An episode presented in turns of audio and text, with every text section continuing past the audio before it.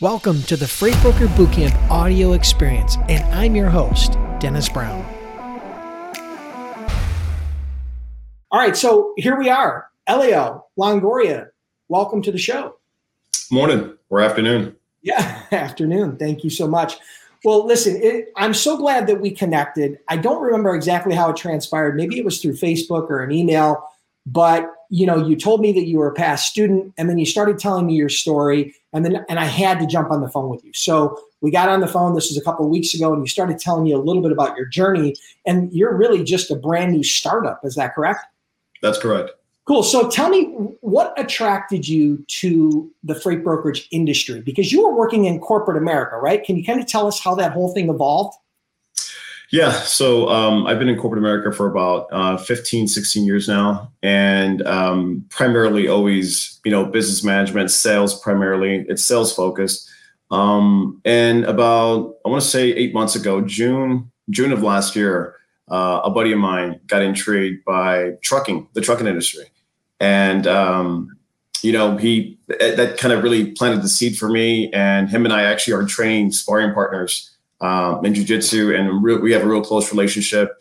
And I respect the hell out of him, but he's always he's got that entrepreneur spirit. He wanted to kind of take that leap, and um, so he came across a person um, in the fall of last year and basically sold him a dream how great trucking would be and, and this and that. And um, you know, uh, come to find out, you know, it just it intrigued me. And I said, listen, I can't jump in with you, but I'll definitely consult on the sidelines and do the best that I can. So I just you know, what ended up happening, one thing led to another, and nights and weekends turned into YouTube videos, you know, of people like yourself and, and others, and just kind of learning, learning more, buying books about the logistics industry in, in general. And then at the end of last year, I thought that evolved into, hey, you know what? I'm not going to be a trucker or own trucks, but what I'll do, I'll, I'll start a dispatching company. And I thought that's what I wanted to do um, until one day in November, I had a conversation with a buddy of mine. And I told him what I was thinking about. He goes, You know what? He goes, Well, we probably didn't know this, but we pay brokers like a crazy amount of money to move freight for us. I'm like, What do you mean? He goes, Yeah. And in my head, I'm thinking, well, listen, I don't think he good at because I, I, told him I wanted a dispatch, not broker. To me, broker seemed like an overwhelming, far fetched, you know, idea that I didn't think I had the capabilities to to do. And um, he goes, Yeah, dude. He goes, He gave me an amount. He goes, We paid this to send it from here to New York. I'm like, interesting. So I hauled ass back to the house and I made a phone call and I called a few truckers and I asked them, Hey, what do you, what's this normally go for? And when I, when I, when I heard the amount, I'm thinking, I identified the gap. I'm like, there's something here. And long story short, January 1, after pondering the idea on January 1, the first thing I did that Friday morning was go to the FMCSA website. I dropped 300 bucks and I applied for my license, and then the paperwork started from there. Um, I looked at the calendar and I gave myself six weeks to put a plan together and work backwards from that date. And what's really interesting is you were still working in corporate America full time when you kind of identified the gap. You went and filed for your authority, all of that, right? right? You were still working full time in corporate America. Right. Yeah. And it's not a 40 hour week program. It's unfortunately it's it's early morning sales meetings, you know, late night promotions sometimes, and then it's, you know, with Zoom calls and, and working out in the field. Um, and then unfortunately my wife and I both got COVID. So we had two little kids to manage at the same time. And God, God, blessed us and they didn't get COVID. So we all made it out okay and everything was Thank cool. God. Um, so, you know, it just to be honest with you, that was another reason why I thought, hey, look, you know, this is a sign you know, you don't want to be in your deathbed looking back one day thinking, damn, I never gave myself a shot. I never believed in myself. So it's like, let's let's rock and roll. Love it. So you went through the process. So you did you you enrolled in Freight Broker Bootcamp, correct? I did, Dennis. Um, I think I did it right after I, I applied for the FMCSA, gotcha. FMCSA uh, license. And I said, I'm gonna need some training. So I did that along with some Amazon books that I that I found online, and uh, I found your course to be pretty helpful. Yeah. Uh, the resources that you provided are pretty kind of cut and dry. Uh, the articles, um, I know, I think you referenced in one of your videos. That's when I, I became really hooked on your videos and started taking certain nuggets and tidbits and trying to piece it all together. And I use that to develop a plan. In fact, I was uh, you and I actually interacted a lot through your YouTube videos. And I was kind of telling you, you know what, this is spot on. This is exactly what we use today to build annual business plans. It's real basic. It's not it's not complicated stuff. So I actually went ahead and, and, and printed and printed the articles that you provided for us. And I knew I wasn't going to always have access to the computer. So as I'm driving around, any spare minute I had, I would pop that article thing open and start reading it. Um, it turned into reading time with my kids, where they read their books, and then I was reading, you know, the uh, Freight Broker Bootcamp article directory. I love it. Perfect. Yeah, and and you know the thing about it is this. What I love about it is that you took the initiative and you took a little bit of risk, a calculated risk, about going out and applying for your authority even before you bought the training. I mean, the reality is, guys, I'm going to be very honest with you. To apply for your freight broker authority is just not that complicated, right? If you go to the FMCSA freight broker, you know, registration page, it literally will walk you through it. I mean, there's some forms and a little bit of lingo you'll have to understand, but there's nothing that you can't learn there to apply for your authority. So I get this question all the time from people. They're like, well, you know, um, you know, after this, will I have, my, after I take Freight Broker Bootcamp, will I have my authority? No, we teach you how to get your authority, but that's a very small percentage of what the course is about. The course is more about, you know, starting with, you know, a little bit of education and lingo and terminology and understanding the basics of the market, then your authority, and then it's kind of launching the program more you know setting up your home office and understanding the fundamentals of rating and, and how freight moves and some of the sales and customer acquisition stuff.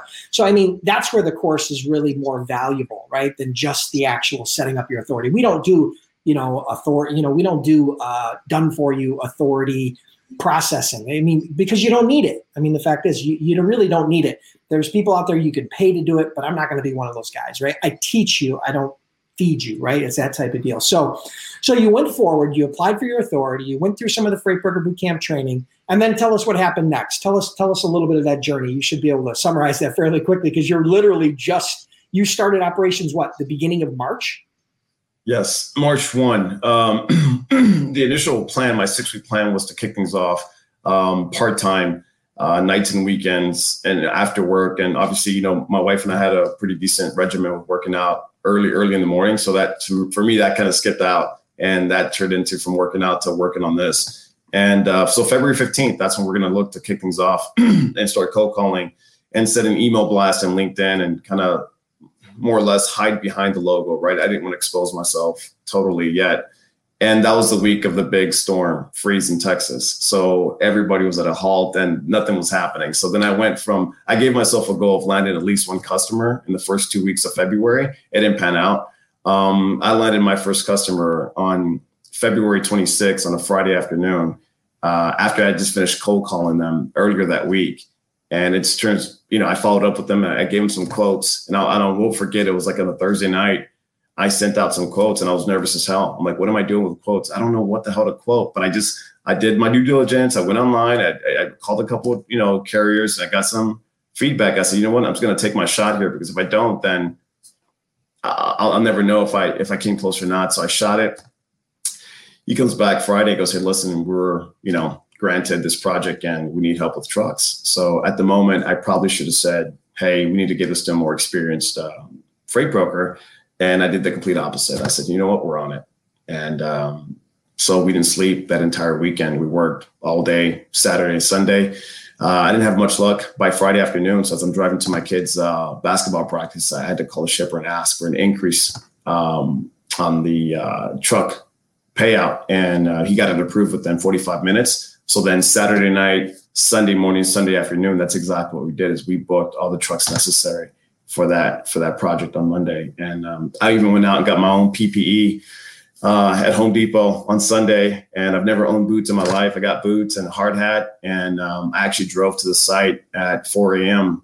just to kind of see if my trucks were going to get there on time. Um, and when I got there, they're like, you know, the guys were like, "Who the hell are you? And what are you doing?" I'm like. I'm with Interfire Logistics. I'm a freight broker. Oh, you're the guy with the trucks. Like, yeah, come on through. Okay, sounds good because we're gonna have a quick sales meeting. Basically, it's just a bunch of us screaming at each other. So just bear with us for about 30 minutes and then we'll get going. And uh, sure enough, our truck started showing up and I was just kind of waving at them. They didn't know who the hell I was, but they're like, who's this guy waving at me? And I love I that. Of, I got a lot of like, hey, we've never had freight brokers come out to the job sites. I'm like, you know what? It, it's, it's, a new client, it's a new project. So I just want to make sure things are kind of going the way they need to go. So um, it was, it was neat. It was an experience. And so, what were the results of that? So, you hustled, you covered a bunch of loads, the truck started coming in, and this was basically like a project, right? You would kind of bid on X number of trucks for a certain project that this client was doing. What was right. the end result? We'll dig into some of the middle parts, but what was the end result of that first client in that first week of actually moving freight? Uh, 75 shipments and $46,000 in sales. And that resulted in about how much in profit? A little over 7,000? Correct. So $46,000 in revenue, $7,000 in profit. Now, when we say profit, guys, for those of you that are new, we're talking about gross margin, the difference between what you're charging the shipper and what you're paying the truck.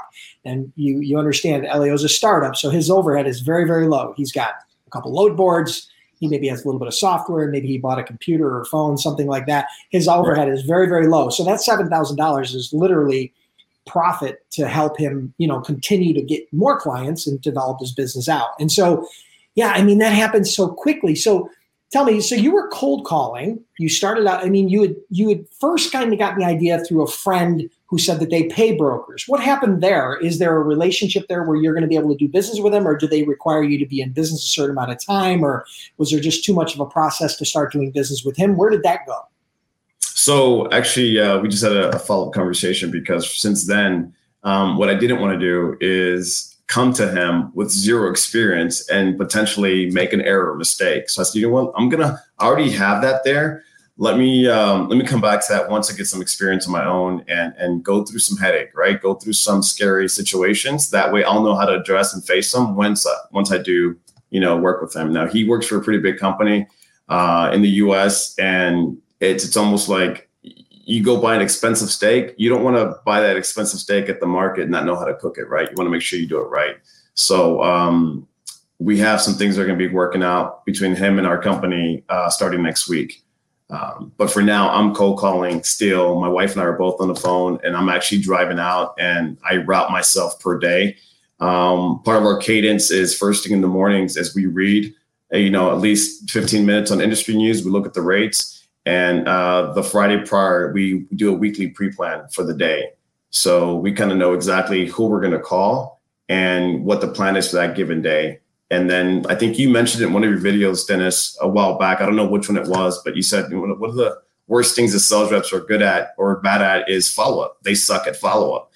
So I told her that, and I don't know if I got it from your video somewhere else, but the the the percentage rate of return from a buyer on the follow up increases substantially after the third time or the third contact. So now we've given ourselves a goal that we're going to follow up with every cold call at least five times, right? Let it be through email, through the phone, or in live, but we're going to at least make you know five contacts. And after the fifth contact, then we'll spread it out more and just you know put it in our calendars, you know, to kind of touch touch on them again. But other than that, we're just kind of moving on. And uh, we decided to take on a different approach too. We're not we're not trying to contact you know 50 shippers in one day because you kind of tend to go a little shallow, right? So we do take our time and, and we study the the client, you know, a few minutes, not too much. I'm talking about 15, 20 minutes on their website about us, and then do a quick research, find out anything about the company that we can. Who do they deal with? Who supplies them their raw ingredients? You know, who do they ship to? Um, what are their rankings? Who do they compete against? So just kind of just basic information before we make that phone call. That way we have some knowledge about their industry and their business. Yeah, I love that. So I call that sales intelligence. And I think it's really important that step that you're taking because a lot of brokers, a lot of salespeople in general, whether you're in the logistics industry or not, they don't do that upfront research. And, it, mm-hmm. you know, as you get better at it, it won't take you 15 minutes. You'll be able to recognize some common patterns, particularly and you'll also, as you start digging into specific niche, you'll start seeing these things repeating and it'll just become second nature to you. But right. gathering that sales intelligence is extremely powerful because what it does is it totally differentiates your conversation from the conversation of everybody else, most of everybody else that's cold calling. Because when right. they cold call up, they're basically cold calling and begging for freight. That's what most freight brokers do.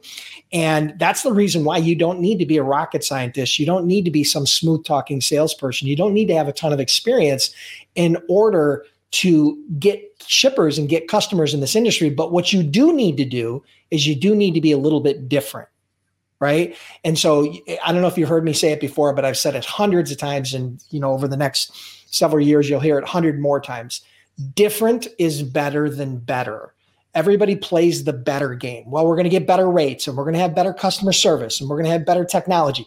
That's all great. And I think that's all important. And I love that. But it's not different than anybody else because everybody says they have good customer service and everybody says they have good communications and everybody says they have good technology. So you're not different. You're just like everybody else. But it, but your differentiation can be how you approach your prospect, right? A cold call that sounds like a cold call is one of the most difficult ways to be different. But if you were to use some sort of sales intelligence about maybe uh, an industry topic that's very relevant at this given point, and you start using that as your as is you know your conversation piece when you start talking to prospects or they just got featured in some sort of an article or you have some quote from their vice president or CEO or they just acquired a new company or the you know there's new industry legislation that you can start a conversation about. What that does is that that shows that you're educated mm-hmm. right? That shows the prospect that you're educated. And typically the you know buyers want to do business with educated you know providers. And statistically speaking what happens is it's not always the best salesperson that gets the deal. It's typically the most educated and i don't mean college education right? Uh, that, that's that's all great and well. What i mean is about educated about their niche educated about the buyer educated about the industry educated about the challenges and educated in that in that realm. So that's what i mean by educated. Don't take that wrong. I've seen plenty of people that you know barely graduated high school that have been successful in this business which is fine. You know you know this is it's not truly indicative of your your background or your education as to whether you can be successful. So i love that. Um, one thing i want to dive into really quick because i don't want to lose track of this and that is you know you made the decision the conscious decision to pull the trigger with that prospect because you felt like you had done enough due diligence right and I think that's where a lot of people that are new to the industry struggle. They they have a real hard time with taking any sort of calculated risks.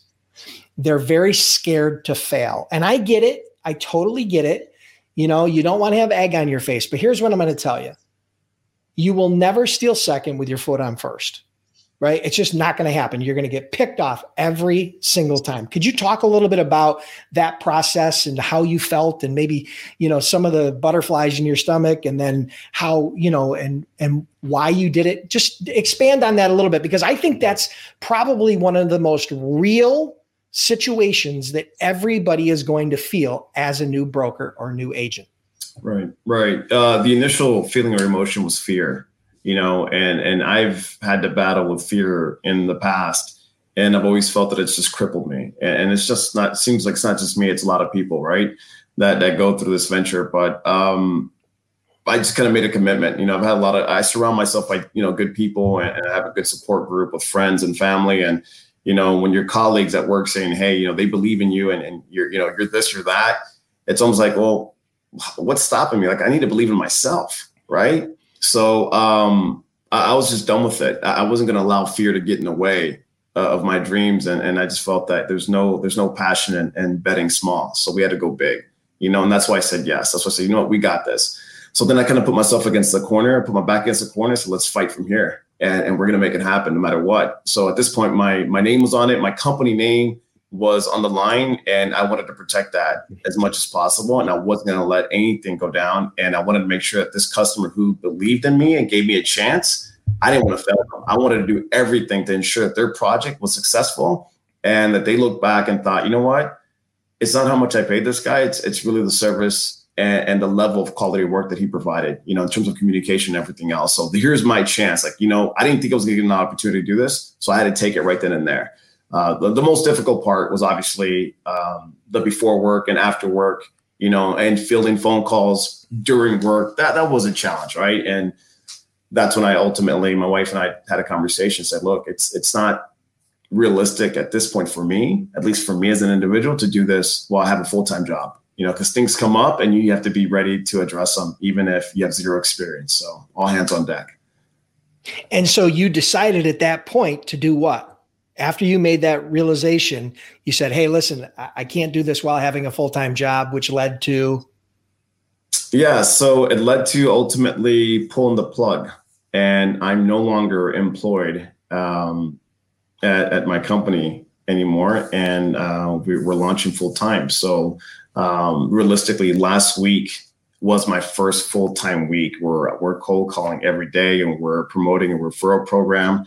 And I mean, it's we have a cadence now. It, it's a daily cadence, and we have set goals. And you know, um, we're giving ourselves four to five months to get this thing right.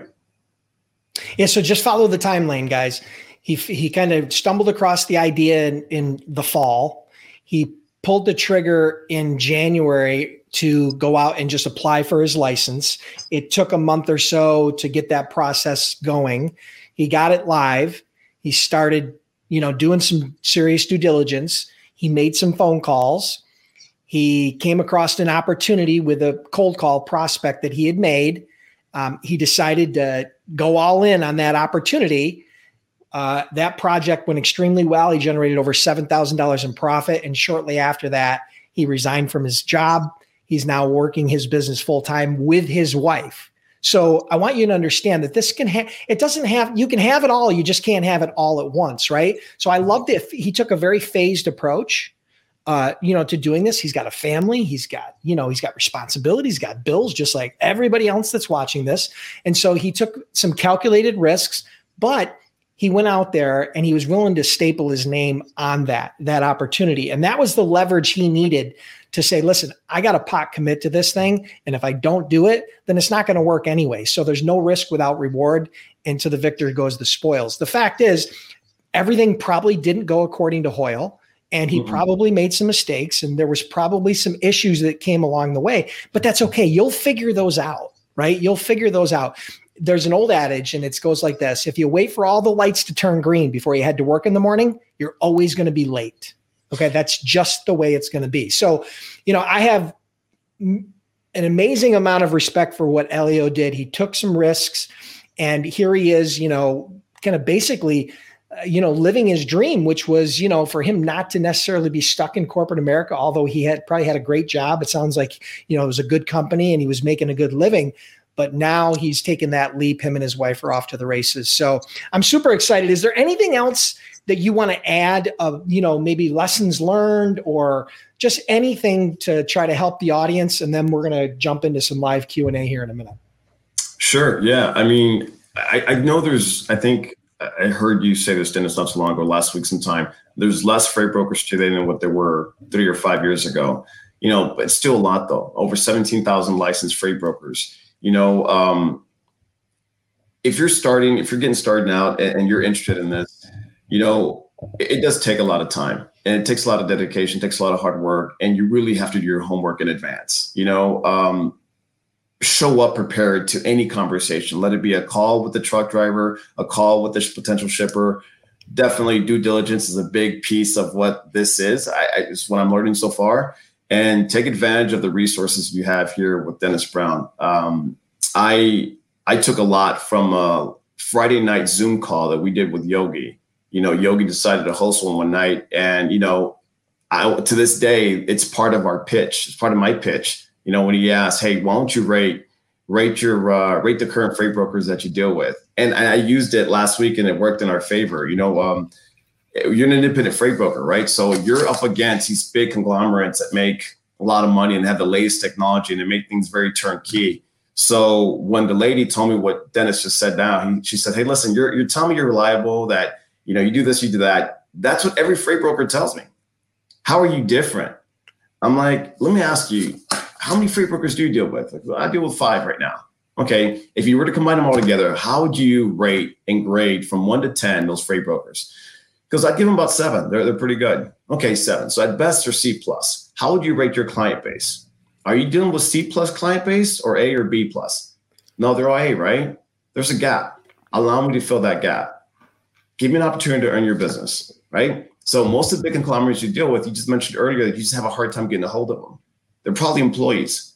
I'm not an employee. I'm an independent freight broker. we work before 8 a.m. We work after 6 p.m. So you'll have around the clock service for the most part when you deal with us. And she goes, okay. She kind of smiled and laughed and she goes, okay, we'll start with a few loads and we'll see how that goes and we'll go from there.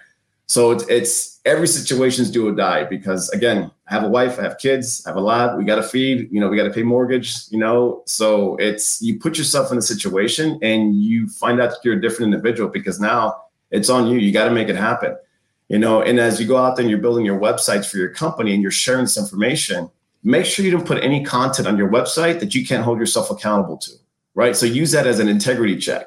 Don't say stuff just to say it because I guarantee you're going to come across a shipper who's going to say, you know what? Well, you mentioned this on your website, and now you're you're not being able to hold up your your part of the uh, of the bargain. So just I cautious that a little bit because I see a lot of freight brokers out there in their websites, and it's just it's it's interesting. But most importantly, network as much as you can. Network up front. One of the things that I, I still hold true to this day, and I will, is when Dennis referenced niches, right? There's riches and niches. So I decided to go through the flatbed you know, primarily because I'm in Southeast Texas, right? So we're the capital of energy and, and there's oil gas companies all over the place. And I felt that's, you know, that's kind of an area where I want to focus in. You know, by default, I landed on steel pipe, right? So guess what? This week I'm going to work on on uh, on on farm equipment a little bit, just to kind of you know still stay within flatbed, but eventually I'd like to hone into a, a specific commodity and go from there we've had our hands in a little bit of everything. We haven't just done steel pipe. We've also done like big bulldozers that weigh over 50,000 uh, pounds. And that's been very interesting as well. So we have the options, but our focus is flatbed freight 100%, right? 2% being hot shot, but 90% being flatbed or step deck freight. And that's what we're going to stick to. You know, um, in my previous experience, we did a lot of dry van uh, with work, you're right. But in my dad's even asked, me, why don't you do dry van? That's what you know. I'm like, that's the easy thing. I, I want to go and learn something new and, and, see what we can do, and then maybe fall back to that one day. I think Dennis, when you started your business, if I'm not mistaken, you were very specific on either outbound, inbound, inbound uh, lanes, and I think it was it was either dry van or or reefer trucks. But you didn't, you know, and you had I remember you said you had an agent to say, listen, I have an opportunity with this um, with this flatbed. You're like, no, we're not going to do that. We focus on this niche. So I came across the same situation with somebody who thinks they want to be an agent. Goes, hey, I have an opportunity, but I can do dry van all day. I'm like, sorry, man, I don't do dry van. I'm, I'm flatbed. So I just want to be the specialist in, in flatbed. We want to definitely dominate this region and we want to be known for the flatbed specialist, you know, for Southeast yep, For sure. Jack of all trades, master of none is not the way to become successful as a freight broker startup. Start with one niche, become proficient, develop that niche out you know, uh, build a carrier database, build a reputation, understand the rates, start delivering at a high level of service. And then if you want to expand into another niche strategically, absolutely go ahead, and do that. You know, we had lots of niches that, you know, that we grew over the time that I had my freight brokerage, but it all started with one. So we became the de facto expert in that niche. And um, and it served us well. We did well over we did over a million dollars in revenue our first year and 3 mm-hmm. the second year and 6 million right. and you guys know the whole story. So I look forward to that story with Elio. And just you know a couple things to take away from what he said before we dive into Q&A and that is um, we talked about the niche thing. I think that's super important. The other thing you said uh, when you talked about that cold call, how there's a lot of large companies out there, whether that be CH Robinson or Total Quality Logistics or TQL or XPO or all these large conglomerates. You have to find the advantage that you have over them. And the advantage to that is what I call big fish, small pond, or small fish, big pond, right? So, as a shipper, as a customer, and this is just a little bit of a, a, sales strategy for you, as a customer of a freight broker, would you rather be a small fish in a big pond or a big fish in a small pond. With those large companies, they're small fish in a big pond, particularly if they don't have over five or $10 million worth of freight spend per year. So you're a small fish in a big pond. You're not going to get their best resources. You're not going to get their best team. You're not going to get their best rates. You're not going to get their best trucks. You're just not going to get their best. But to me, Mr. Shipper, you're my you're a big fish in a small pond. Yeah, we're small but that's okay. That's going to allow me to spend a lot more time. You're going to get the absolute best out of us versus secondhand with someone who's large. And that's just a simple differentiation, right? The service is the same. We're going to use the same trucks. And we're going to use the same trucks. The rates are all going to be fairly comparable within probably 50 bucks per load, right? And so the thing is is you have to look at your the things the strengths that you have and sometimes being small is one of the biggest benefits you can have. So I mean, I could continue to comment. I mean, Elio had made up some really good points. Um, totally appreciate you being here on the interview. Uh, I think it's very inspiring. I'm so excited to hear you know the progress from your wife and and and everybody that's involved in the business it's going to become this family venture. And um, if you are listening to this if you're brand new or you've been listening and you're on the fence debating on whether you want to become a freight broker elio said it it's not a get rich quick scheme. It's something where you do have to do the work but I've put together a course called Freight Broker Bootcamp. Had that course for over 10 years, have trained well over 8,000 students, and we have a 60 day, 100% money back guarantee, ironclad. You don't even have to give us a reason why you don't want to continue with it. We'll give you your money back if it's within the first 60 days. So you literally have zero risk. Okay. So uh, if you're curious about becoming a freight broker freight agent, check that out at freightbrokerbootcamp.com. Hey, thanks for tuning in today. I'm humbled that you allowed me to be a part of your day. Now, subscribe to the podcast so we can do this more often. And for those of you that take the next 15 to 30 seconds to rate and review the podcast, thank you so much. I greatly appreciate it. And who knows, maybe we'll give you a shout out on a future episode.